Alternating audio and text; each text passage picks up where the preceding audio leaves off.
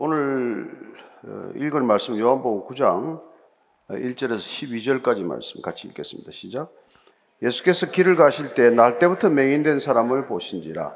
제자들이 물어 이르되 랍비여, 이 사람이 맹인으로 난 것이 누구의 죄로 인함이니까? 자기니까, 그의 부모니까? 예수께서 대답하시되 이 사람이나 그 부모의 죄로 인한 것이 아니라 그에게서 하나님이 하시는 일을 나타내고자 하심이라. 때가 아직 낮음에 나를 보내신 이의 일을 우리가 하여야 하리라. 밤이 오리니 그때는 아무도 일할 수 없느니라. 내가 세상에 있는 동안에는 세상의 빛이로라. 이 말씀을 하시고 땅에 침을 뱉어 진흙을 이겨 그의 눈에 바르시고 이르시되 실로암 못에 가서 씻으라 하시니, 실로암은 번역하면 보냄을 받았다는 뜻이라. 이에 가서 씻고 밝은 눈으로 왔더라. 이웃 사람들과 전에 그가 거린인 것을 보았던 사람들이 이르되 이는 앉아서 구걸하던 자가 아니냐? 어떤 사람은 그 사람이라 하며 어떤 사람은 아니라 그와 비슷하다 하거늘, 자기 말은 내가 그라 하니, 그들이 묻되 그러면 내 눈이 어떻게 떠졌느냐? 대답하되 예수라 하는 그 사람이 진흙을 이겨 내 눈에 바르고 나더러 실로암에 가서 씻으라 하기에 가서 씻었더니 보게 되었노라. 그들이 이르되 그가 어디 있느냐? 이르되 알지 못하노라 하니라. 하나님 아버지, 세상에 우리가 알 수 없는 고통이 있고 우리가 정말 다 헤아릴 수 없는 고난이 있습니다. 무엇 때문에 저 사람이 저런 고통과 고난 속에 있는지 우리는 알지 못합니다. 그러나 알지 못한 채 때로는 무슨 이유가 있겠지, 잘못이 있겠지, 그렇게 미루어 짐작하거나 쉽게 단정하는 일이 있지만, 주님께서는 아니다, 이 땅에 고난 겪는 사람들을 통해서 하나님이 역시 행하시는 일들을 드러내려 하심이라고 가르쳐 주십니다. 오늘 이 말씀 우리 귀에 응하게 하시고 깨닫게 하셔서 이 땅에 수많은 고통을 이해하고 고난을 바라보는 눈과 고난을 바라보는 심령이 바뀌게 하여 주옵소서. 예수님 이름으로 기도합니다. 아멘. 요한복음 9장에 나오는 이 맹인의 눈뜨게 하는 사건은 사복음서에 보면 다른 곳에서 두 군데 나와요. 두 군데 더 있는데, 날 때부터 맹인인 사람이 이렇게 눈을 떴다. 그래서 날 때부터 어떤 장애를 가지고 태어난 분이 이렇게 치료되었다는 얘기는 이렇게 유일한 기록으로 남아 있습니다. 오늘 예수님께서 길을 가시다가 이 사람을 유심히 바라보니까 제자들이 예수님 머릿속에 무슨 생각을 하시나 지레 짐작을 하다가 이렇게 묻는 것이죠. 저렇게 저 사람이 날 때부터 맹인된 것이 본인의 죄 때문인가 아니면 부모의 죄 때문인가? 당시는 이런 생각을 하는 게 보편적이었습니다. 당시 많은 사람들이 하나님께서 인자를 베푸시지만은, 인자는 천대를 베풀지만 또 출애굽기나 민수기를 보면은 부모의 죄가 3, 4대까지 자녀에게 마치 그 벌이 전해진다는 것으로 이해가 되어서, 아, 자녀들이 이렇게 어렵게 태어나면 부모 때문에 저런 것을 겪는다, 이런 생각들도 할 수가 있었고, 그런 이제 그 뭐 사회 통념상 그런 일이 있었지만은, 오늘 예수님께서 그 우리가 쉽게 생각하던 사회적 관념이나 통념을 송두리째 뒤집어 엎어주시는 것을 듣게 됩니다. 사람이 고난을, 저 사람이 고난을 겪는 것은 본인의 죄도 아니고 부모의 죄도 더더구나 아니라는 것입니다. 여러분, 인과론으로 설명하면 가장 쉽죠. 콩 심은 데 콩나무, 팥 심은 데 팥납니다. 뭐 어떤 종교에서 말하듯이 저 사람은 전생에 지은 죄가 많아서 이 생에 고난이 많다. 또 그 대신에 뭐 금생에 아주 선행을 많이 쌓으면은 내 생에는 또 좋은 뭐 이런 열매가 있을 것이다. 이런 식으로 설명하면 얼마나 심플합니까? 그러나 예수님은 그렇게 인생을 바라보지 말라고 하시는 것이죠. 인생이 그렇게 단순하지 않다는 것입니다. 실제 그렇지 않습니까? 물론 뭐 우리 자신 때문에 어려움을 겪는 일도 있어요. 많은 질병이 본인의 잘못 때문에, 뭐 건강 관리의 소홀하든지 본인의 부주의로 건강을 잃을 수도 있죠. 그러나 얼마나 많은 경우에 다른 사람들에 의해서 우리의 건강이 위협을 받거나 또 우리가 어려움을 겪게 됩니까? 뭐 총기 사고가 났다, 무슨 아무 잘못도 없이 그냥 그 뭐 난사하는 총에 맞아서 미국에서 그 기사 나는 거 보면 정말 선량한 사람들이 많이 죽지 않습니까? 한국 교민들도 그런 피해를 당했습니다. 그냥 아이 생일 선물 바꾸러 그냥 마트에 갔다가 그냥 부모가 아이를 두고 세상을 떠났어요. 뭐라고 설명을 하겠어요? 그 사람들 평소에 살았던 걸 보면 너무 존경받는 삶을 살았는데 그런 이해할 수 없는 어려움을 겪는 걸 뭐라고 설명을 하겠어요? 예수님께서는 그런 불행의 원인을 단순하게 이렇게 설명해 주지 않습니다. 오히려 인간이 겪고 있는 이 어려운 일들을 통해서도 하나님이 일하고 계신다. 이 어려움을 통해서 하나님이 드러나신다. 하나님은 이 어려움의 과정 속에서 인간이 어떻게 살아내는지를 통해서 하나님이 누구신지를 오히려 드러내는 기회로 삼으신다. 이런 말씀을 해주고 계신 것이죠. 얼마나 우리에게는 심오한 말씀입니까? 각자 지금 살아가는 인생의 모습들이 각양각색인데 우리는 너무 남이 살아가는 모습을 쉽게 단정을 하죠. 그리고 어떤 사람이 어려움을 겪으면 뭐 아니 땐 굴뚝에 연기 나겠어? 무슨 일이 있겠지, 우리가 모르는 뭐 이런 비밀이 있겠지 뭐 그런 일을 당해도 뭐 마땅히 그런 일을 당할 만한 일을 했겠지 뭐. 이제 그런 일들을 많이 하지만 우리가 그런 남의 불행이나 어려운 일을 놓고 그렇게 바라봐서는 안 된다는 거예요. 그런 누군가 겪는 어려움을 통해서도 하나님께서 일하고 계신 것을 발견해라. 그 가운데서 하나님을 발견하라는 것. 이게 예수님의 주문이고 오늘 예수님의 명령이에요. 우리가 살아가면서 뭐 사람만 눈에 가득한 그런 관점이 있죠.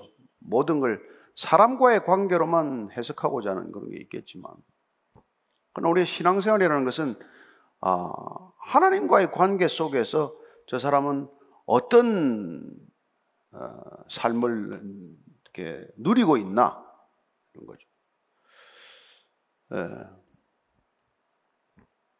그래서 그 맹인이라고 하는 앞을 못 보는 정말 불행한 삶이죠. 태어나면서부터 전혀 빛을 보지 못하는 상태, 평생 어둠 속에 갇힌 것처럼 살아가는, 또 그 때문에 뭐 경제적 어려움이 크기 때문에 평생 이렇게 거지로 구걸하면서 살아야 되는 그 인생 속에 무슨 선한 일이 있겠냐, 보통 그렇게 생각하지 않겠어요? 그리고 그 사람하고 눈을 마주치는 것도 부담스럽고 그 사람하고 얼굴과 얼굴을 대면하는 것도 싫고 뭐 그런 사람들이 있으면 피해버리려고 하고, 그게 우리가 통상적으로 그 사람을 대하는 방식인데 예수님께서는 다가가셔서 진흙에 침을 이겨가지고 그걸 뭐 눈에다가 이렇게 팩을 해주시고 머드팩을 해주시고, 예수님의 머드팩은 뭐 얼마나 특효약이겠어요. 근데 그것만 하는 게 아니라 이제 뭐 실로암 연못에 가서 씻어라. 그러면 눈이 밝아질 것이다. 근데 그 실로암 연못이라는 게 오늘 사도 요한이 괄호 그리고 보냄을 받았다는 뜻이다. 실로암 연못에 보냄을 받아서 그 눈에 그 물에다가 씻었더니 그랬더니 눈을 뜨게 되었다. 이런 얘기예요. 오늘 간단히 얘기를 하면은 그래서 그 이 장님 날 때부터 맹인이 된 이 사람을 통해서 예수님께서는 살아계신 하나님의 일하는 방식을 우리에게 오늘 소개해주고 있다는 것입니다. 자, 이 맹인은 예수님이 다가오셨기 때문에 모든 일이 일어난 것이죠. 그러나 예수님의 손길을 거절했다면 어떨까요? 뭐 진흙을 어겨가지고 눈에다 대는데 왜 이러십니까? 더럽게. 왜 아무리 안 본다고 해서 뭐 이렇게 눈에다가 진흙을 바르십니까? 그것도 침을 튀겨가면서. 이렇게 거절할 수 있단 말이에요. 뭐 제가 앞을 못 본다고 저를 무시하는 겁니까? 뭐 그런다고 제 눈이 떠지겠어요? 그렇게 반응하지 않았다는 거예요. 그냥 온전히 예수님께 맡겨드렸어요. 맡겨드렸다. 여러분, 예수님께 우리 전세를 맡기는 게 중요하다는 것입니다. 그게 믿음이에요. 믿음이란 그냥 우리 인생을 맡겨드리는 거 아니에요. 그리고 예수님께서 뭐라고 하실 때 그걸 귀담아 듣고 그렇게 하라고 했을 때 순종하는 게 또 믿음 아닙니까? 아니 얼굴에다가 진흙을 발라가지고 지금 실로암까지 가서 씻으라는데 여러분 앞 못 보는 사람이 실로암까지 가는 건 쉬운 일입니까? 연못까지 가는 것은 그러고는 무슨 불평을 말하지 않았어요. 아니 나를 데리고 가든지 해야지 나더러 지금 거기 가라 그러면 어떻게 갑니까 내가? 이런 소리 안 한단 말이에요. 내가 할 수 있건 없건이 중요한 게 아니라 그분께서 나한테 가라, 보냄을 받은 곳에 가라, 내가 보내노니 그곳에 가라 하면 가는 거예요. 그냥 가는 거예요. 그렇게 우리가 이해할 수 없고 때로는 순종하기 어려운 명령에 순종하고 가면 거기서 우리가 기대하지 않고 예상하지 않고 생각지도 못했던 기적 같은 일들이 일어난단 말이에요. 그래서 우리의 믿음은 사실 납득할 수 있는 일들을 쫓아가는 인생이 아니잖아요. 그래서 누군가 그런 얘기를 해요. 그분은 길이시다. 우리 잘 아시죠? 그분은 뭐 생명의 떡이다. 세상의 빛이다. 그분은 길이요 진리요 생명이다. 그분이 길이기 때문에 그분 당신 자신이 길 위에 서 계시기 때문에 그분이 길이기 때문에 우리를 그 길로 초청하신단 말이에요. 그게 그분을 따르는 방식이에요. 근데 그분을 따라가면은 길이신 그분의 우리도 길 위를 걸어가는 길의 일부가 된다는 것을 기억하십시오. 그분이 길이기 때문에 우리가 그분을 전적으로 믿고 따라가기만 하면 우리도 그 길의 일부가 된다는 것입니다. 그래서 우리의 힘과 능력으로 불가능한 일이 일어나는 거예요. 그게 하나님이 일하시는 방식이고 하나님이 하나님을 드러내는 방식이다 이 말이죠. 하나님이 어떻게 드러납니까? 잘 돼야 드러나지요. 우리는 그렇게 기도하는 거예요. 그래서 많은 기도가 하나님 저 좀 잘 되게 해주세요. 막 기도 다 압축해서 한마디로 하면 저 좀 잘 되게 해주세요. 지금보다 좀 낫게 해주세요. 근데 이게 조금 미안하니까 제가 잘 돼야 하나님이 잘 될 거 아닙니까? 제가 잘 안 되면 하나님도 체면국이지 않습니까? 이건 뭐예요? 협박이요.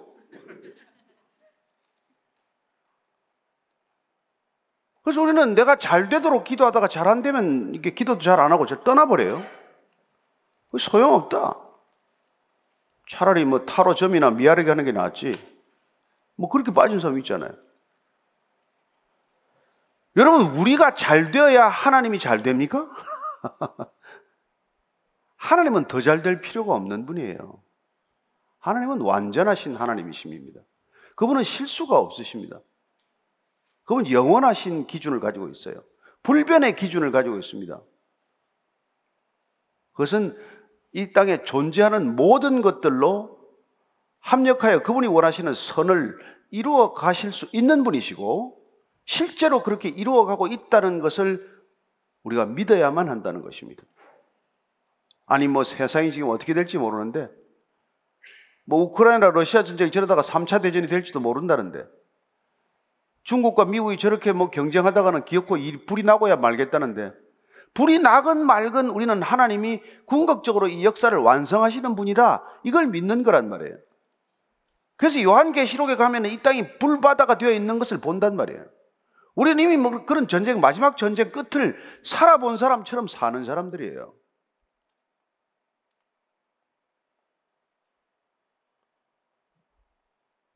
그분은 우리가 살아가는 길이 꼭 세상 기준으로 잘 되어야 그분이 드러나는 게 아니라는 것입니다. 그런 식의 기도를 우리가 해서는 안 된다는 거예요. 어릴 때야 그런 기도할 수 있죠. 하나님 제가 잘 돼야 하나님 잘 되는 거죠. 그렇지만 우리 예수님께서는 너희들이 이해할 수 없는 고난을 겪고 있는 이 날 때부터 맹인된 사람을 통해서도 하나님의 살아계심, 하나님의 일하심, 하나님의 영광스러움이 드러날 수 있다라고 말씀하고 계신 것이고 그런 면에서 우리의 관점을 송두리째 바꿔놓는 말씀을 하시는 것 아닙니까?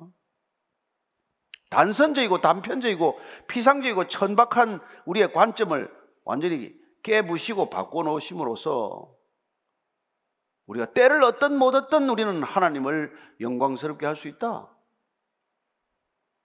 그런 관점으로 우리가 바뀌지 않으면 우리 신앙은 1차원적 신앙 내지는 유치한 어린아이의 신앙에 그치겠죠.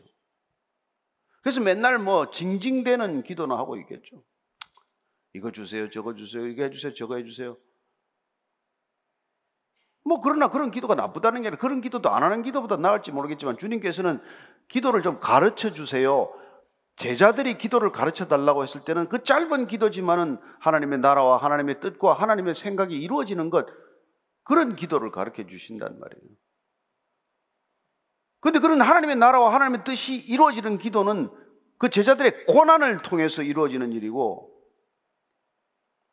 이 땅 가운데서 누구보다도 힘든 상황 속에 우리를 오히려 밀어넣듯이 밀어넣으심으로써 하나님께서는 하나님의 일을 이루어 가신다는 것을 알게 됩니다. 따라서 베드로가 뭐나 될 줄 알고 말이지 쫓아다니다가 뭐 십자가 지니까 완전히 주님을 세 번씩 부인하고 도망갔다가 주님께서 다시 그를 회복시키셔서 내가 나를 사랑하느냐씩 세 번씩 물으시고, 제가 주님 사랑하는 줄 주님이 아십니다 라고 궁색한 답변을 했을 때, 너 이제는 네가 원하는 대로 띠띠우고 사는 존재가 아니다. 너 네가 하고 싶은 일하고 네 가고 싶은 대로 가는 게 내 인생 아니다. 이제는 내가 너를 마음껏 쓰기를 원한다. 그래서 내가 원하는 곳에 너를 데려갈 것이고 내가 원하는 일을 내가 하게 될 것이다. 이렇게 말씀하시는 것이죠. 그래서 베드로는 이거야말로 나를 어둠에서 불러내서 기이한 빛으로 인도하신 거구나. 사망의 음침한 계곡에서 나를 건져내셔서 정말 인생의 정상 가운데로 나를 인도하시는 분이시구나. 그래서 이분의 아름다운 덕을 선전하는 것 말고 내가 할 일이 없네. 예수님께서 무슨 일을 하시는지, 그분이 나를 통해서 무슨 일을 행하셨는지를 내가 전하는 것 이외에는 내가 할 일이 없네. 그런 고백을 하는 것이죠. 바울은 어떻습니까? 바울은 그도 역시 본다고 하나 사실 보지 못했던 것을 아는 것이죠. 그래서 다메섹 도상에서 그는 눈이 멀어버리고 말죠. 어쩌면 눈이 멀게 만드신 까닭은 바울이 일생 동안 살아왔던 삶이 눈먼 자의 삶이었다는 것을 말씀해주고 계신 것이죠. 아나니아 집에 가서 안수 기도를 받고 눈을 떴지만, 그러나 그는 그 이후에 더 이상 자기를 위해서 살아가는 삶의 여정이 아니라 나처럼 본다고 하나 보지 못하는 사람들, 두 눈 뜨고 살지만 맹인과 같은 삶을 살아가는 곳곳을 다니면서 실로암, 보냄을 받은 곳으로 가서, 그곳이 데살로니가건 그곳이 빌립보건 그곳이 고린도건 어디든지 가서 그곳에서 눈 뜨고 살지만 못 보고 사는 사람들에게 주님을 전하는 사람이 되는 것이죠. 오늘 저와 여러분들이 이렇게 모여서 한 맹인의 얘기를 듣지만 그 맹인이 실로암이라고 하는 보냄을 받은 곳에 가서 눈을 뜨게 되고, 그리고 그 눈을 뜬 삶이 어떤 삶으로 이제 펼쳐질지 조금 더 얘기가 남아있지만, 우리 또한 주님께서 부르셔서 우리가 본다고 하나 못 보고 살던 것을 보게 하셨고, 우리가 듣는다고 하나 듣지 못하고 살았던 것을 듣게 하셨고, 우리가 걷는다고 하나 사실은 걷지 못하고 어딘가 주저앉아 있는 인생을 이렇게 세우셔서 자리를 들고 걸어가라 하는 명령을 듣고, 우리는 더 이상 우리가 원하는 곳이 아니라 하나님께서 인도하시는 곳으로 걸어가는 인생이 된 것이죠.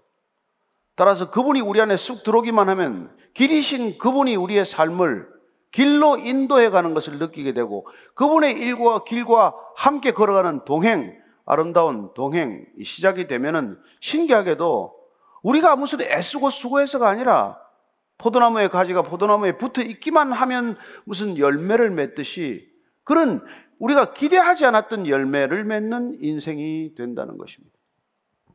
저는 여러분들이 그런 인생이 앞으로 열매가 맺힐 것을 믿으시고 사시게 되기를 바랍니다. 그런 기대가 여러분들 안에서 흘러넘쳐야 돼요. 내가 원하는 것, 그건 작은 것이요, 하나님이 원하시는 건 큰 그림이에요. 네. 그래서 그 큰 그림을 우리에게 오늘 그려주시는 작은 얘기가 바로 이 맹인 얘기란 말이에요. 이 얘기를 통해서 주님께서는 우리에게 그런 얘기를 들려주고 계신다는 것입니다. 그래서 사도 바울은 디모데에게, 믿음으로 낳은 아들에게 이런 명령을 하는 것이죠. 디모데후서 4장 2절 말씀입니다. 같이 읽겠습니다. 시작. 너는 말씀을 전파하라. 때를 얻든지 못 얻든지 항상 힘쓰라. 범사에 오래 참음과 가르침으로 경책하며 경계하며 권하라. 때를 얻든지 못 얻든지, 이게 중요한 말이에요. 우리는 때를 기다리고 때를 얻어야 무슨 일이 일어날 거라고 생각합니다. 그리고 남한테 뭐 싫은 소리 하면 살 게 뭐 있어요. 좋은 소리만 해도 뭐 관계가 쉽지 않은데. 그러나 하나님께서 우리의 눈을 뜨게 하고 입을 열게 하고 귀를 듣게 하시면은 하나님의 얘기를 전하게 되어 있단 말이에요. 더 이상 내 소리 뭐 그렇게 해봐야 뭐 별로 소용없는 것이죠.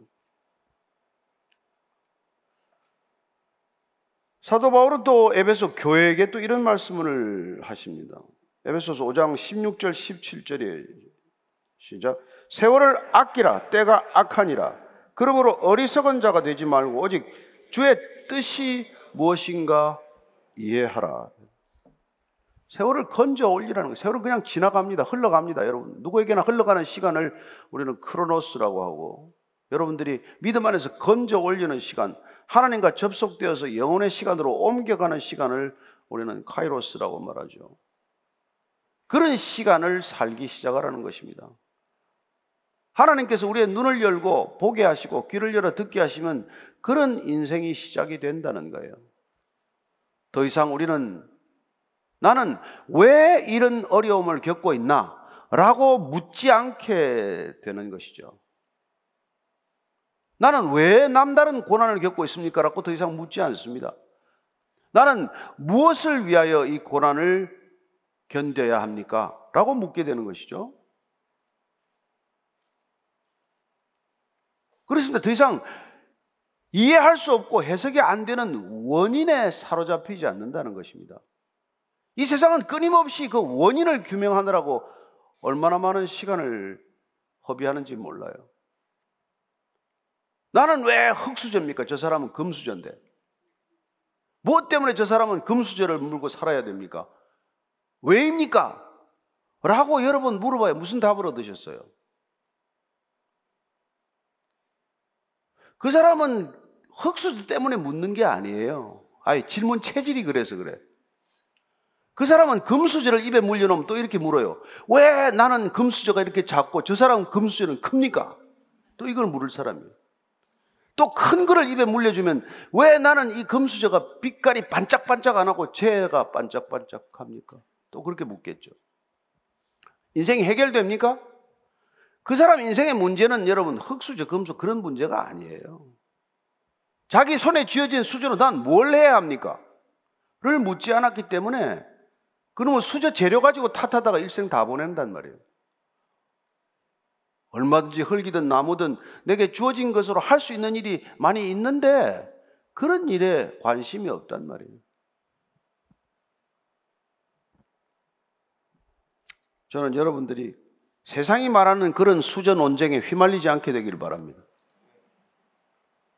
하나님께서 여러분들을 이 땅에 보내셨다면, 예수님께서 이 땅에 보내심을 받은 자로 오셔서 우리를 부르시고 우리를 다시 보내셨다면, 우리는 보냄을 받은 곳에서 기꺼이 고난을 향해 뛰어들어야 하고, 그분이 고난 받으시고 우리를 건지셨기 때문에 우리가 고난에 빚진 자라면 더 이상 고난을 피하게 해달라고 그렇게 매달리지 않고, 그 고난을 질 수 있는 힘을 주십시오. 고난이 고난처럼 여기지지 않게 제게도 고난이 기쁨이 되도록 저를 연단시켜 주십시오. 그런 기도를 하게 될 것이고, 그러면 그는 보냄을 받은 곳에서 놀랍게도 좌절하고 낙심하고 절망한 영혼들을 향해서 손을 내미는 사람이 될 것이고, 그 사람들에게 다시 눈을 뜨게 하는 소중한 소명을 감당할 줄로 믿습니다. 그게 저와 여러분이 먼저 구원받은 이유고, 먼저 우리가 부르심받고 보내심을 받은 이유라는 것이죠. 그래서 여러분들이 왜 이랬습니까? 왜? 왜라는 질문은 중요한 질문이에요. 그러나 내 형편과 처지를 하소연하기 위해서 쓰는 질문은 아니라는 것입니다. 나는 왜 이 모양입니까? 나는 왜 저 사람에 비해서 이렇게 부족합니까? 그런 질문에 쓰는 단어가 아니라는 거예요. 나는 무엇을 위해서 이 자리에 있는 것입니까? 나는 무엇을 위해서 이 고난 중에 있어야 합니까? 나는 무슨 일을 위하여 이 고난을 끝까지 견뎌야 합니까? 나는 궁극적으로 무엇을 위하여 이 생애 전체를 주님께 드려야 합니까? 이런 질문을 여러분들이 끝없이 한다면은 주님께서는 여러분들이 보내신 바로 그곳에서 감당할 수 있는 능력을 주실 것이고, 그곳에서 여러분들이 펼쳐나가야 할 그림을 환상처럼 보여주실 것이고, 그리고 놀랍게도 그곳에서 여러분은 하나님을 드러내는 삶을 살 줄로 믿습니다. 그렇게 해서 내가 드러나는 것이 아니라 여러분들이 가고 그 보냄받은 그곳에서 하나님이 드러나야 한다는 것입니다. 하나님은 어떤 인생을 통해서도 하나님이 드러나실 수 있다는 것을 믿으시기 바랍니다. 꼭 무슨 대회에서 1등을 해서가 아니라, 꼭 뭐 남다른 재능으로 누군가에게 주목을 받아서가 아니라, 마치 이름 없는 들풀도 생명을 드러내고, 가을의 낙엽도 아름다움을 드러내고, 막 지는 석양도 그 아름다움을 우리에게 선물하듯이, 여러분들이 어떤 삶을 살건, 어떤 모양의 형편과 처지에 있건, 여러분들 인생 전체는 하나님을 증거하고, 하나님을 드러내고, 하나님을 영광스럽게 할 줄로 믿습니다. 그래야 가장 평범한 생애라고 할지라도, 누구에게도 주목받지 못하는 지극히 소박한 인생이라고 할지라도, 하나님은 그 삶을 기뻐하시고, 그 인생 가운데서 우리에게 말을 걸어올 것이고, 그리고 여러분과 나누는 그 누구도 알지 못하는 내밀하고 은밀한 대화를 통해서 하나님은 하나님 되심을 증거하실 것입니다.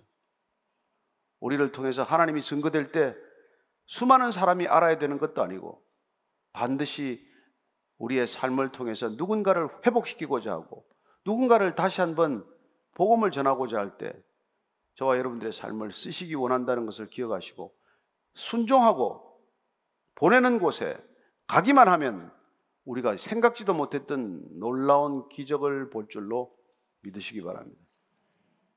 오늘 이 소박한 맹인의 이야기는 우리 모두의 이야기고, 이 세상이 짙은 어둠 속에 쌓여 있음에도 불구하고 어둠의 본체를 모른 채 살아가는 암담한 세상 이야기이기도 하고, 그러나 하나님께서는 오늘 제자들이 질문에 답하시면서 끝내 이 시대 교회가 그런 일들을 감당해야 한다는 것을 또 한 번 알려주고 계신 것이죠.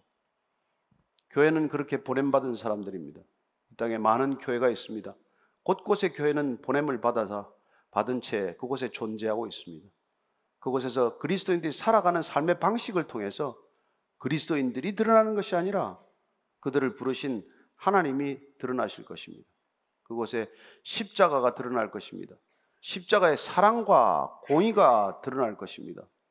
그래야 이 땅의 진정한 교회는 언제나 주님께서 영광스럽게 들어 쓰신다는 것을 기억하시게 되기를 바랍니다.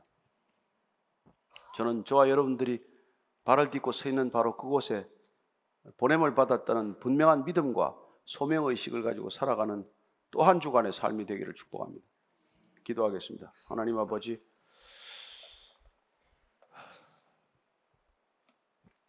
참 어렵고 힘들 때마다 주님 원망하기도 하고 또 답답한 마음이 들 때마다 주님을 멀리 해보기도 하지만, 그러나 주님께서는 오늘 실로암에 가서 내가 씻기만 하면 눈을 뜰 것이라고 말씀해 주셨기에 저희들이 순종하고 그곳에 가서 주님의 이름을 부르는 것만으로도 눈이 떠지게 하시고, 주님께 엎드려 기도하는 것만으로도 하나님의 놀라운 음성을 듣게 하시고, 그리고 그곳에 생명의 씨앗이 뿌려지고 뿌리 내리고 열매 맺는 것을 목격하게 하여 주옵소서. 그리하여 주님께서 하늘에 밀알이 떨어져 썩지 아니하면 그대로 있지만 떨어져 썩으면 많은 열매를 맺는다고 하셨사오니, 어디를 가나 보냄받은 그곳에서 우리 인생 전체가 주님께 드려지더라도 많은 열매가 맺히는 각자의 인생이 되게 하여 주옵소서. 예수님 이름으로 기도합니다. 아멘.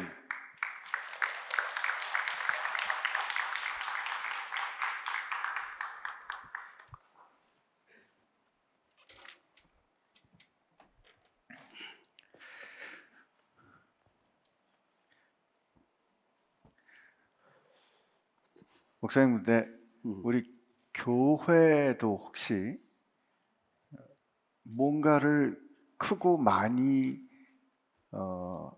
가져야 또 혹은 성취해야 영광이 된다고 혹시 이렇게 가르치는 것은 아닌가 하는 생각이 좀 들긴 해서요. 글쎄요,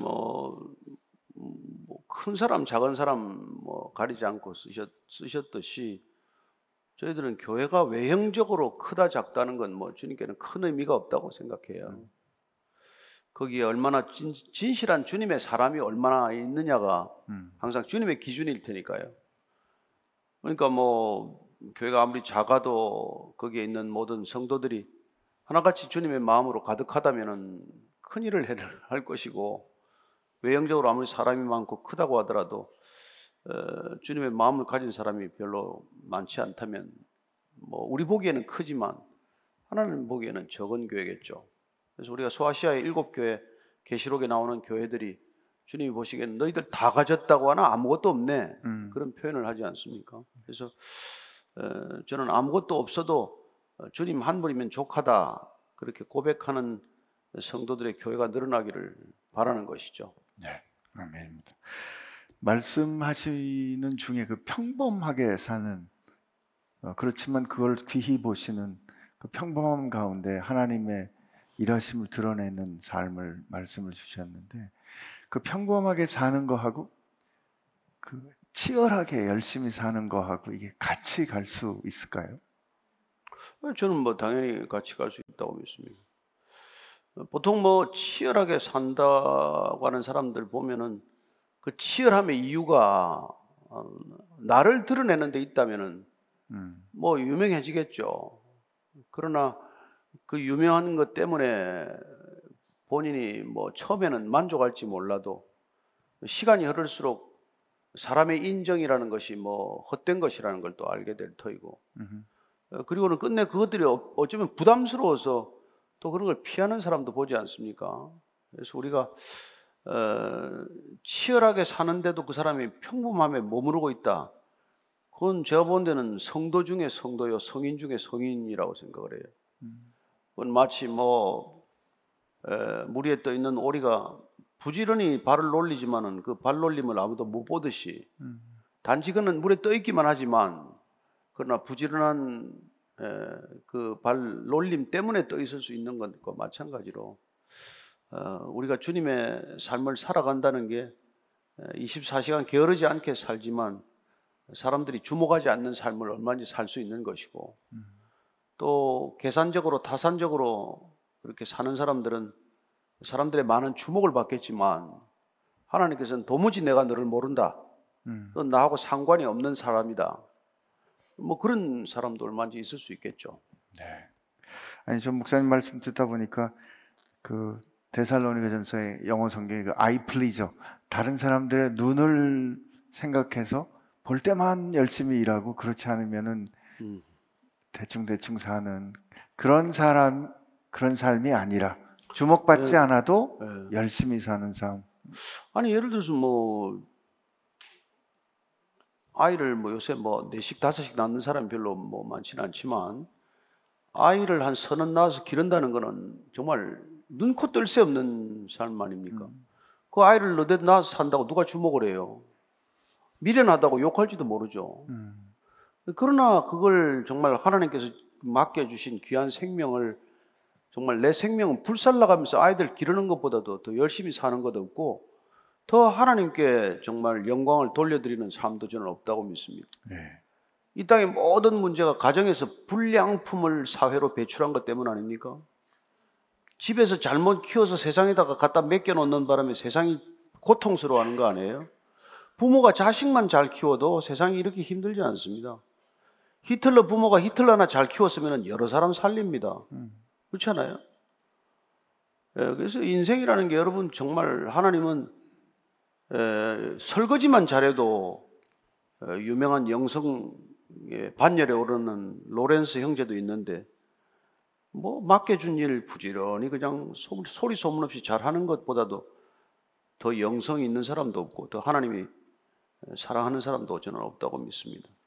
아멘. 흥미로운 질문이 왔습니다. 요즘 이런 태도들 많이 있는 것 같긴 한데요. 무교이지만 때에 따라 무속을 믿기도 하고 절에 가기도 하는 가정에서 성장했습니다. 그러다가 기독교 기반의 대학을 다니면서 처음 기독교를 접하게 됐습니다. 하나님을 믿고 싶은 마음이 들기도 하지만 절에 가면 평안함을 느낍니다. 여러 종교를 가지는 것에 대해서 어떻게 생각하시는지요? 종교를 여러 개 가져도 되는지, 되는 것은 아닌지 궁금합니다.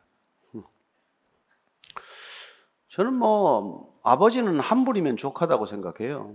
뭐 여러 아버지 가지려고 할 거 하나도 없고 또 예수님께서는 종교가 아니라는 점에서 종교는 다 버려도 상관이 없어요.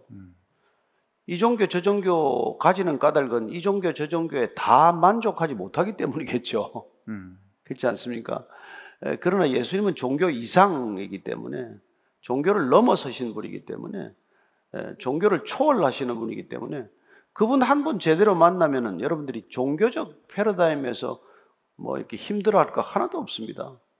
그분은 진리 안에서 우리를 자유롭게 하시기 위해서 오셨고 그분은 그분의 사랑으로 우리가 사랑할 때 모든 묶인 것들로부터 풀려나게 하기 위해서 우리를 사랑하신 분이고 또한 그분은 또 우리가 인생에서 늘 자기 자신에게 초점을 두고 살아가는 인생 그것 때문에 모든 인생이 꼬여서 풀리지 않는 걸 풀어주셔서 우리가 우리 자신이 먹지도 못할 열매를 그렇게 기꺼이 풍성하게 맺도록 하시는 분이기 때문에 그분 한 분이면 족하다는 걸 믿으시기 바랍니다. 그래서 그분께로 관심이 옮겨가면은 나한테 대한 관심이 점점 작아지고 사라져요. 그러면 여러분들 전보로 갈 일도 없고 다른 종교에 복을 빌 것도 하나도 없습니다. 여러분이 복의 기준이고 여러분이 복 전부예요. 여러분 안에 계신 분이 복 전부인데 무슨 복을 다른 데 가서 찾습니까? 그러니까 예수님 한 분으로 족하다는 것 믿으시고 그냥 그런 것들 다 끊을 수 있게 되기를 바랍니다. 아멘. 그리고 저는 그 종교라고 생각하는 그거는 하나님은 우리를 사랑하셔서 우리를 그 전적으로 사랑하시잖아요. 하나님은 우리를 그렇게 사랑하시는데 우리는 하나님도 좋고 저것도 좋고 하는 이 사랑의 태도를 그분이 어떻게 생각하실까 하는 생각할 필요가 있지 않을까 싶긴 합니다. 또 다른 측면에서 종교에 관한 얘기가 있습니다. 반대 극단의 얘기인데요. 저는 중년의 아빠이고 가정 모두 같이 이단 교회를 다니다가 제가 먼저 깨닫고 나오려고 하고 있습니다. 그런데 아내가 저를 변절자라며 이혼을 요구하고 있습니다. 저는 절대 그런 생각은 없고 가족 모두를 지키고 싶습니다. 저는 끝까지 기다릴 생각인데 많이 힘든 시간을 보내고 있습니다. 무슨 교회를 다닌다고요? 이단 교회를 다닌다. 네. 첫째, 이단은 사실 교회가 아닌데 교회를 붙여 쓰는 거죠. 여러분 십자가 다 걸었다고 교회입니까? 그렇지 않잖아요. 그러니까 이단은 교회가 아닙니다. 이단은 생각해 보세요. 교회란 건 원래 원 뜻이 예수님께서 부르신 사람들이 교회예요. 이단은 예수님이 부른 게 아니라 교주가 부른 거란 말이에요. 교주를 위해서 죽도록 고생해야 돼요. 나중에 교주한테 다 갖다 바칩니다. 생명도 갖다 바치고 돈도 갖다 바치고. 그렇기 때문에 정말 이단에는 한번 끌려가면은 이게 쉽게 빠져나오지 못해요. 그래서 이단인지 아닌지는 한번 나가보겠다고 말하면 금방 식별이 돼요. 여러분들이 이 교회 떠난다고 해서 아무도 안 잡습니다. 뭐 나오다가 여러분들 가면 잘 가라고 그러죠. 다시 또 보자 그러고. 근데 만약 이게 이단이면 여러분들 나간다는 얘기 입에 꺼내지도 못합니다. 이단에서 나오려고 하다가 다리 뼈가 부러진 사람도 봤어요. 그럼 그렇게 쉽게 나가지 못합니다. 처음에는 뭐 입에 혀같이 하죠. 간을 빼주듯이 빼주죠. 그래서 저는 그 이단에 이제 빠져나오겠다는 이 분의 마음을 충분히 이해할 수 있어요. 그런데 기다린다고 되지 않습니다. 치료가 필요한 정도예요. 그래서 이단에 오래 몸담았던 사람들은 고치는데, 이단에서 빠져나오는데 거기 있었던 시간만큼 치료가 필요하다는 게 지금까지 증명된 사실들이에요. 그래서 뭐 가족이 정말 이렇게 사랑스러워서 그럴 때는 목숨 걸고 기도를 하시겠지만, 그러나 본인이 먼저 확고한 입장을 취해야 하는 것이고, 그리고 가장 바람직하기로는 일단 어떤 이단이든 간에 정말 성경을 온 가족이 함께 읽을 수 있는 시간을 가졌으면 해요. 그래서 가정 예배를 먼저 드리자는 것이죠. 이단교에 당분간 가는 걸 뭐 허용하더라도 매일 가정 예배를 드리므로서 저는 그렇게 빠져나올 수 있는 시간을 훨씬 단축할 수 있다고 믿습니다. 예. 가족들이 함께 같은 성경을 읽고 같은 기도를 드리고 같은 분께 의탁할 때 그 가족은 분열되지 않고 쪼개지지 않고 가족 전체가 이단에서 나올 수 있는 길이 열리지 않나 그렇게 생각을 하는 것이죠. 그래서 고나긴 하지만 쉬운 일은 아닐 것입니다. 사랑과 하나님의 말씀으로 반드시 회복되시기를 바랍니다. 안타까운 질문인데요, 70 혹은 60대 권사님 몇 분이 교회 일을 다 하려고 하시면서 내려놓지는 않고 다른 사람들의 조언도 듣지 않습니다. 저는 만나고 싶지도 않고 피하고 싶어서 일을 하지 않고 있어요. 이런 저의 모습도 하나님이 보시기에 좋은 모습은 아닐 것 같은데 어떻게 해야 할까요? 다른 목사님 찾아가서 좀 의논하면 좋겠는데. 근데 뭐 제가 늘상 뭐 얘기하지만 교회 일하는 곳 아니라고 말하지 않습니까? 교회 일하러 오는 거다. 이 교회는 하나님 만나러 오는 곳이에요. 각자가 하나님 만나서 하나님 음성 듣고 하나님께서 하시는 말씀을 품고 나가는 곳이에요. 이런 집에서 하는 것입니다. 이런 세상에서 하는 거예요. 교회 일이 없다는 건 아닙니다. 그러나 교회 일하는 사람들, 또 저희들 같은 사람들이 있어요. 그래서 교회 일을 많이 만들지 말아야 되는데, 교회 일을 자꾸 내 일처럼 생각하는 건, 첫째는 자기가 사역 중독이라는 것을 모르고 하거나, 두 번째는 자기가 이미 기득권으로 그 사역을 만들었거나, 세 번째는 자기가 남보다 중요하다는 생각에서 벗어나지 못하는 것이죠. 그래서 정말 바른 믿음, 좋은 믿음과는 거리가 멀지요.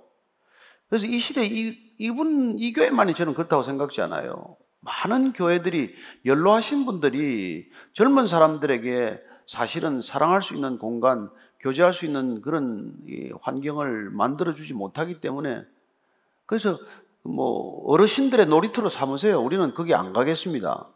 이래서 점점 교회를 빠져나가는 거란 말이에요.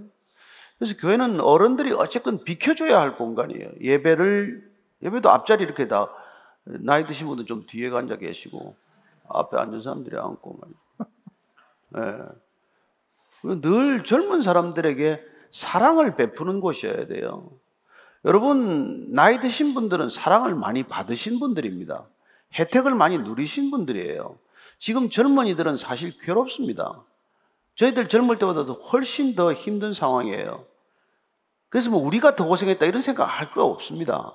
지금 젊은이들이 얼마나 곤고하고 얼마나 심령이 피폐하고 얼마나 비교하는 데 시달리는지를 우리가 안다면 그 사람들이 교회 와서 적어도 정말 말씀으로 회복되고 말씀으로 위로받을 수 있는 것들을 위해서 최선을 다해야 되는 것이죠. 그래서 예배 공간 전체는 뭐 젊은 이렇게 이들을 위한 예배여야 한다는 것입니다. 본인들은 골방에서도 기도할 수 있고 본인들은 새벽 예배 나와서도 예배 드릴 수 있지만은 젊은이들은 자칫하면은 일주일에 한 번 여기 예배 나와서 그냥 생명술처럼 붙들고 있는데 주일에 와서 예배 드리면서도 은혜 못 받도록 만들면 그건 참 곤란한 일이죠.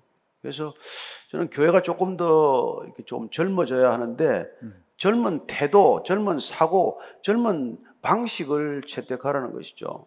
제가 뭐 이거 뭐 때문에 꼭 받고 있겠으면 귀찮게 둘이서 이거 안 입어도 살 수 있는 사람이에요. 그리고 오전에 지금 예배드린 양복 입고 하면 좋지 않습니까? 그런데 그 뭐 이렇게 또 이 시간까지 넥타이 탁 메고 있으면 이렇게 불편한 사람도 많고 하니까. 제가 요새 그 낮에 넥타이 메고 다니면 저밖에 없어요. 아무도 안 메더라고. 그래서 할 수 없이 지금 이러고 있는 거예요. 여러분들 어떻게 좀 뭐 이렇게 내 하는 말이 들리게 하려고 하는 거란 말이에요. 왜냐하면 젊은 사람들은 딱 생긴 거 보면 저건 아니야. 그러면 아예 안 들으니까 할 수 없이 이렇게 하는 거란 말이에요. 예. 예. 저건 아니야 하면 그치더라고요. 그러니까 아니야 뭐 두말할 겨를도 없고 아무리 얘기해도 소용이 없단 말이에요. 그래서 젊은 사람들하고 어떻게 조금이라도 뭐 이렇게 호흡을 맞출 수 없나 이런 건데 저는 이 시대 교회가 그런 노력을 좀 해야 된다고 생각해요. 담을 낮추는 정도 가지고는 안 됩니다. 담이 없어야 돼요. 교회 무슨 담장이 있어서는 안 됩니다. 교회는 누구나 올 수 있어야 되고 누구나 와서 편안함을 좀 느낄 수 있으면 좋겠죠. 예, 그러다 시간 지나면은 점점 거룩함에 젖어들게 돼요.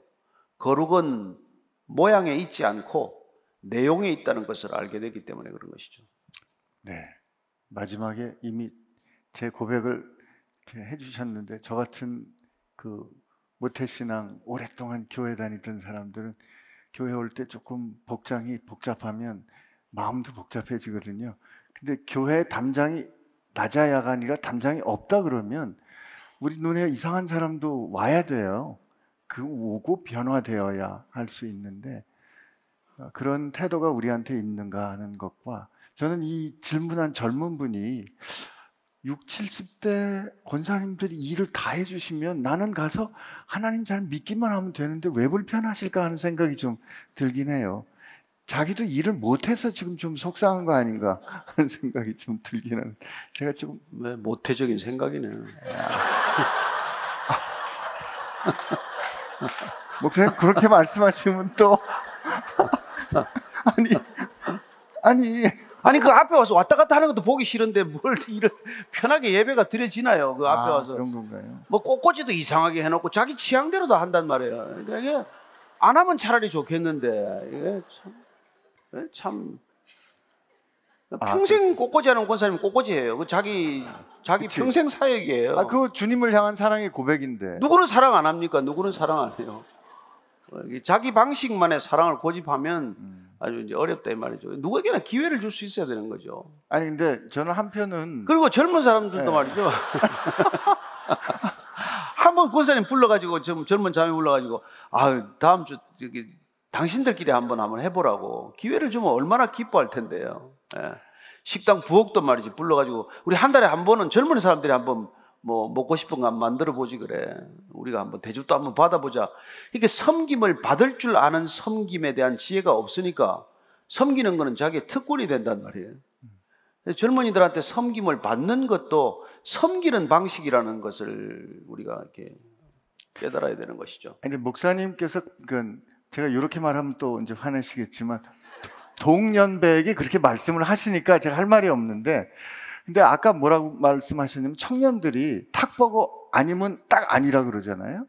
그 미국도 그 소위 말하는 진보주의자들 리버럴이라고 하는 사람들은 조금 말을 해보고 나는 좀 보수적인 의견을 좀 말하면 그냥 바로 딱 낙인을 찍어버리고 이렇게 대답하지 않는, 저는 청년들이 권사님들이 그 일을 좀 해주겠니 하고 기다리기 전에 권사님 요번 주는 저희가 좀 해보면 어떨까요? 라고 말씀드리고 한번 말도 못 꺼내게 하니까 그런 거지. 아니, 뭐. 그러니까, 아니 그래도 말을 꺼낼 수 있으면 벌써 바뀌었죠. 아니, 목사님 이게 또 거절을 당하다 보면 그래서 참 하여튼 뭐 참 뭐 어르신은 어르신인데 네 참 교회가 쉽지 않아요, 그죠? 근데 하여튼 저도 이 마음 가운데 이분이 불편했던 이유는 자기 눈에 이렇게 보기 싫은 이런 부분이 또 있지 않나 하는 생각도 들고. 그냥 누가 옳아서의 문제가 아니에요. 옳고 그르고의 문제는 아니고 이제 그런 교회들이 자꾸 이제 뭐 젊은이들 생각에 본인들이 이렇게 입지가 좁아진다고 생각을 하면 교회가 이제 나눠지거나 아니면 이제 다른 교회로 옮기거나 이제 이러는데, 저는 공동체가 건강하게 같이 성장하려면은 서로의 취향도 존중하고 또 서로의 삶의 여백도 같이 존중해줘야 된다, 그 얘기죠 뭐. 네. 그런 면에서 정말 어른들이 이렇게 젊은이들 능히 품을 수 있는 그런 지혜가 있기를 기도합니다. 목사님 안녕하세요. 갈매기표 2개. SNS에서 서로 자신을 드러내고 그러기 위해서 자극적인 컨텐츠를 올리고 그래야 인기가 많아지는데요. SNS 컨텐츠에서 하나님을 드러내려면 어떻게 해야 할까요? 근데 뭐 점점 자극적이 되어가는 미디어 속성에 우리가 너무 편성할 필요는 없어요. 자극적인 것은 단기간은 효과가 있죠. 그런데 점점 그 강도를 높여야 하기 때문에 언젠가는 식상할 때가 온다는 것입니다. 우리가 밥이 달면 평생 못 먹어요. 밥은 그냥 수수한 밥맛이기 때문에 평생 먹을 수 있는 거죠. 진리는 달콤하지는 않습니다. 진리는 우리를 자유케 하는 거지만, 그래서 그리스도인들이 SNS를 하는 것 필요하죠. 또 하는 것도 괜찮지만, 그러나 단순히 사람들의 뭐 주목을 받기 위해서 클릭 수나 조회수나 좋아요 숫자를 늘리기 위해서 하는 건 아니라는 것입니다. 우리는 단 한 사람이라도 그걸 통해서 정말 믿음에 이를 수 있도록 돕고자 하는 것이고, 천하보다 그 영혼이 귀하다는 걸 알기 때문에, 비록 뭐 조회수가 무슨 뭐 일반 다른 컨텐츠보다 턱없이 부족하다고 하더라도 꾸준한 것이 필요하고, 어떤 기준을 지키는 게 필요하고, 어떤 퀄리티를 유지하는 게 너무 중요한 것이죠.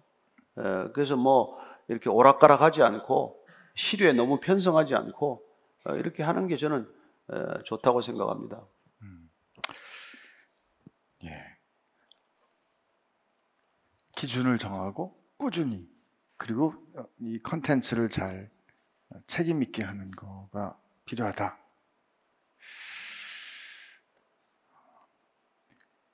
예. 보내심을 받은 사람으로 어떻게 살면 좋을까요? 결혼해서 가정을 책임지는 가장으로, 아이들의 부모로 살아가야 하는 삶 속에서 겉으로 보기에는 믿는 사람과 믿지 않는 사람이 달라 보이지 않습니다. 저의 처지를 보니 하나님의 자녀로 어떻게 살아가며 복음을 전해야 할지 갈피를 잃은 것 같고, 하루하루 살아가는 데만 치중하는 것 같습니다. 하루하루 사는데 뭐라고? 그냥 하루하루 살아가는데 그냥 치중하는 것 같습니다. 하루하루 사는 거 치중하는 건 좋은 일이에요. 뭐 우리는 늘 일용할 양식을 구하라고 기도를 가르쳐 주신 까닭은 우리 신앙의 하루뿐이기 때문이고, 매일매일의 믿음으로 사는 건 좋은데, 저는 그래요. 뭐 가정에서 그렇게 신앙이 밋밋해 보이는 거, 그렇게 뭐 그런 거에 너무 흔들리지 않게 되기를 바라고, 저는 우리가 주님을 기뻐하는 것보다도 주님을 더 잘 전할 수 있는 길은 없다고 생각해요. 그래서 우리가 하박국 선지자의 말처럼 비록 무화과나무가 무성치 못하고 포도나무에 열매가 없고 감람나무에 소출이 없고 우리의 양이 없고 외양간에 소가 없고 뭐 밭에 식물이 없을지라도 그래도 우리가 여호와로 인하여 기뻐하고 즐거워할 때 그때 여러분 신앙의 능력이 그들에게 하나님의 살아계심으로 증거된다는 것입니다. 우리가 모든 게 풍족해서 믿음이 증언되는 게 아니거든요. 그래서 우리가 그렇게 어렵고 힘들지라도 기쁨을 잃지 않는 거 대단히 중요합니다. 여러분 죽을 상황에 들어가서도 웃고 죽을 수 있으면 얼마나 좋아요. 그 여러분들이 세상 고민 다 짊어지고 늘 그렇게 우울한 표정으로 살 필요 없어요. 정말 주님이 계시면 그렇게 우울하지도 않습니다. 왜냐하면 내 안에 계신 주님이 나보다 크신 분이고 내 안에 계신 주님이 비록 내 안에 계시지만 세상보다 큰 분이기 때문에 늘 평안하고 늘 그분으로 인해서 기쁜 것이죠. 그분이 내 기도에 응답해줘서 기쁜 것이 아니라 내 기도를 듣는 분이 계시고 내 기도를 들으시는 분이 내 아버지라서 기쁜 거예요. 응답은 그분께서 알아서 하실 것입니다. 그러니까 그런 믿음을 가진 사람을 보고 여러분 그게 매력적이지 않다고 생각을 하세요? 야, 저 꼴통. 그렇지 않아요. 여러분 바른 믿음은 보면 신선해요. 좋은 믿음은 보면 매력적입니다. 그래서 여러분들이 그런 삶을 살기를 원해요. 고리타분하지 않습니다. 날마다 새로우신 분하고 있는데 어떻게 고리타분해요? 그리고 유머러스합니다. 하나님이 얼마나 유머러스하면 그 열대어들 좀 보세요. 그런 색색들이 어디 있습니까? 또 형태는 왜 그렇게 다양해요? 아, 하나님도 장난스럽지. 그런 생각이 안 드세요? 그래서 저는 여러분들이 정말 하나님을 잘 믿는 것보다도 더 자유롭고 창의적일 수는 없다는 거예요. 여러분 중세 음악들이 다 크리스찬들이 다 만든 음악 아닙니까? 그래서 여러분들이 정말 뭐가 잘 믿는 거냐? 여러분들 먼저 잘 믿는 게 중요해요. 뭐 누구한테 증거하고 말고 이 다음 문제입니다. 여러분들이 주님을 잘 누리는 게 중요해요. 내가 충분히 누리고 있으면은 여러분 누군가 관심을 갖게 돼요. 그리고 너 믿는 하나님 좀 얘기 좀 해봐라. 그렇게 돼 있어요. 그리고 반드시 그렇게 돼 있습니다. 그러니까 여러분이 지금 어떤 상황에 있건 여러분은 하나님을 정말 진심을 다해서 사랑하고 누려야 돼요. 그래서 여러분들의 일이 별 관심이 없어져야 돼요. 그 정도로 주님은 좋은 분이에요. 그리고 우리가 그렇게 좋아하는 것, 그렇게 그분을 사랑하는 것은 감춰지지 않습니다. 주님을 사랑하는 사람은 감출 수가 없어요. 갑자기 파트너가 하나 생겨도 감추지 못하더만. 이상한 파트너가 생겨도 감추지 못하는데 어떻게 하나님을 감출 수가 있어요? 그러니까 여러분들이나 저나 그냥 날마다 그 하나님을 누리자 결심하셔야 됩니다. 주님께서 발을 내밀어 내가 씻어줄게. 제가 주님 발을 씻겨야지 어떻게 주님 발을 씻깁니까? 너가 발을 내밀지 않으면 넌 나하고 상관이 없어. 그러니까 주님 섬김을 받으세요. 주님 섬기려고 하지 마세요. 우리는 주님 섬길 능력이 1도 없습니다. 그냥 주님이 베풀어 주시는 것을 받기만 하세요. 우선 잘 받아야 돼요. 그리고 받은 거를 이웃에 조금씩 흘려보내면 되는 거란 말이에요. 근데 우리가 누리는 것보다도 더 잘 흘려보내는 길은 없다 이 말씀이죠. 아멘. 역설 같지만은 좀 깊이 생각해 보시기 바랍니다. 네.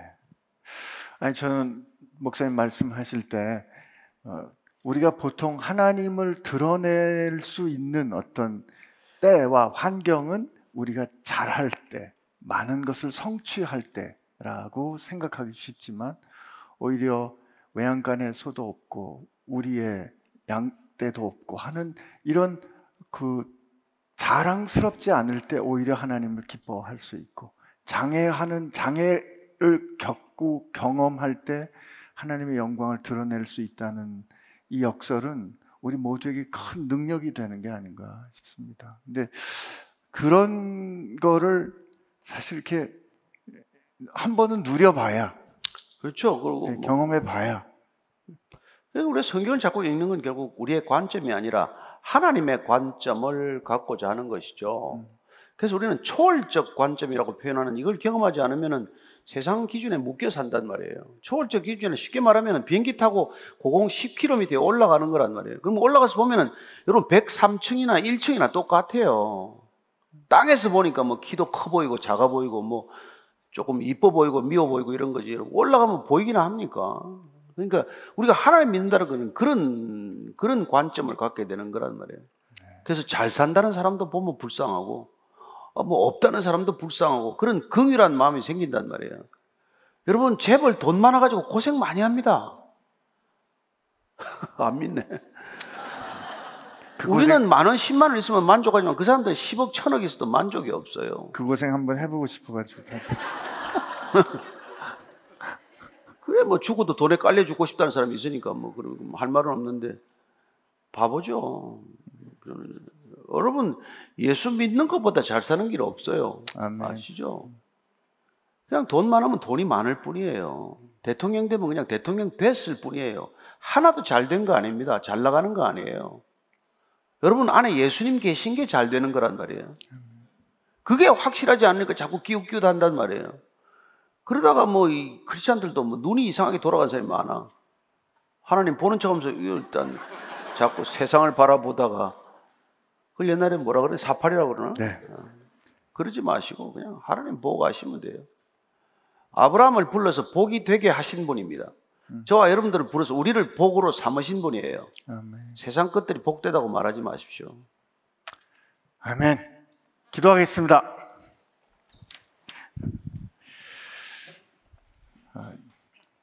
주님 감사합니다.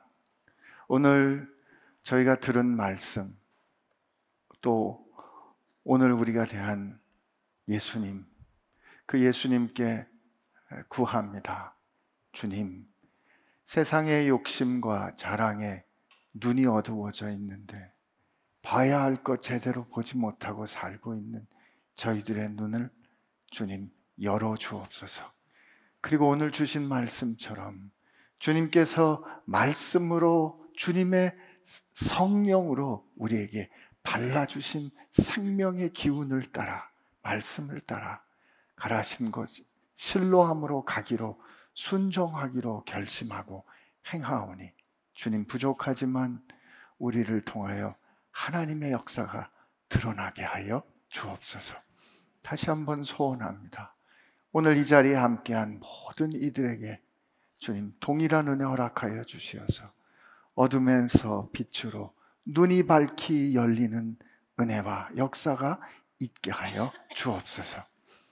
이제는 우리의 생명이 되신 우리의 빛 되신 예수님의 은혜와 우리를 사랑하여 주시어서 날마다 우리가 그 품에서 삶을 누리도록 해주신 우리 하나님 아버지의 사랑하심과 우리가 잘 됐을 때 세상 사람들이 주목했을 때만 우리를 사랑하시는 것이 아니라 오히려 우리가 평범하고 그닥 보이는 것이 없을지라도 그때 오히려 주목하여 보시고 우리를 기뻐하시는 성령님의 역사하심이 하나님을 드러내는 삶을 살기를 소원하며 결심하는 사랑하는 교회와 지체 가운데 함께 하시기를 주의 이름으로 축원하옵나이다.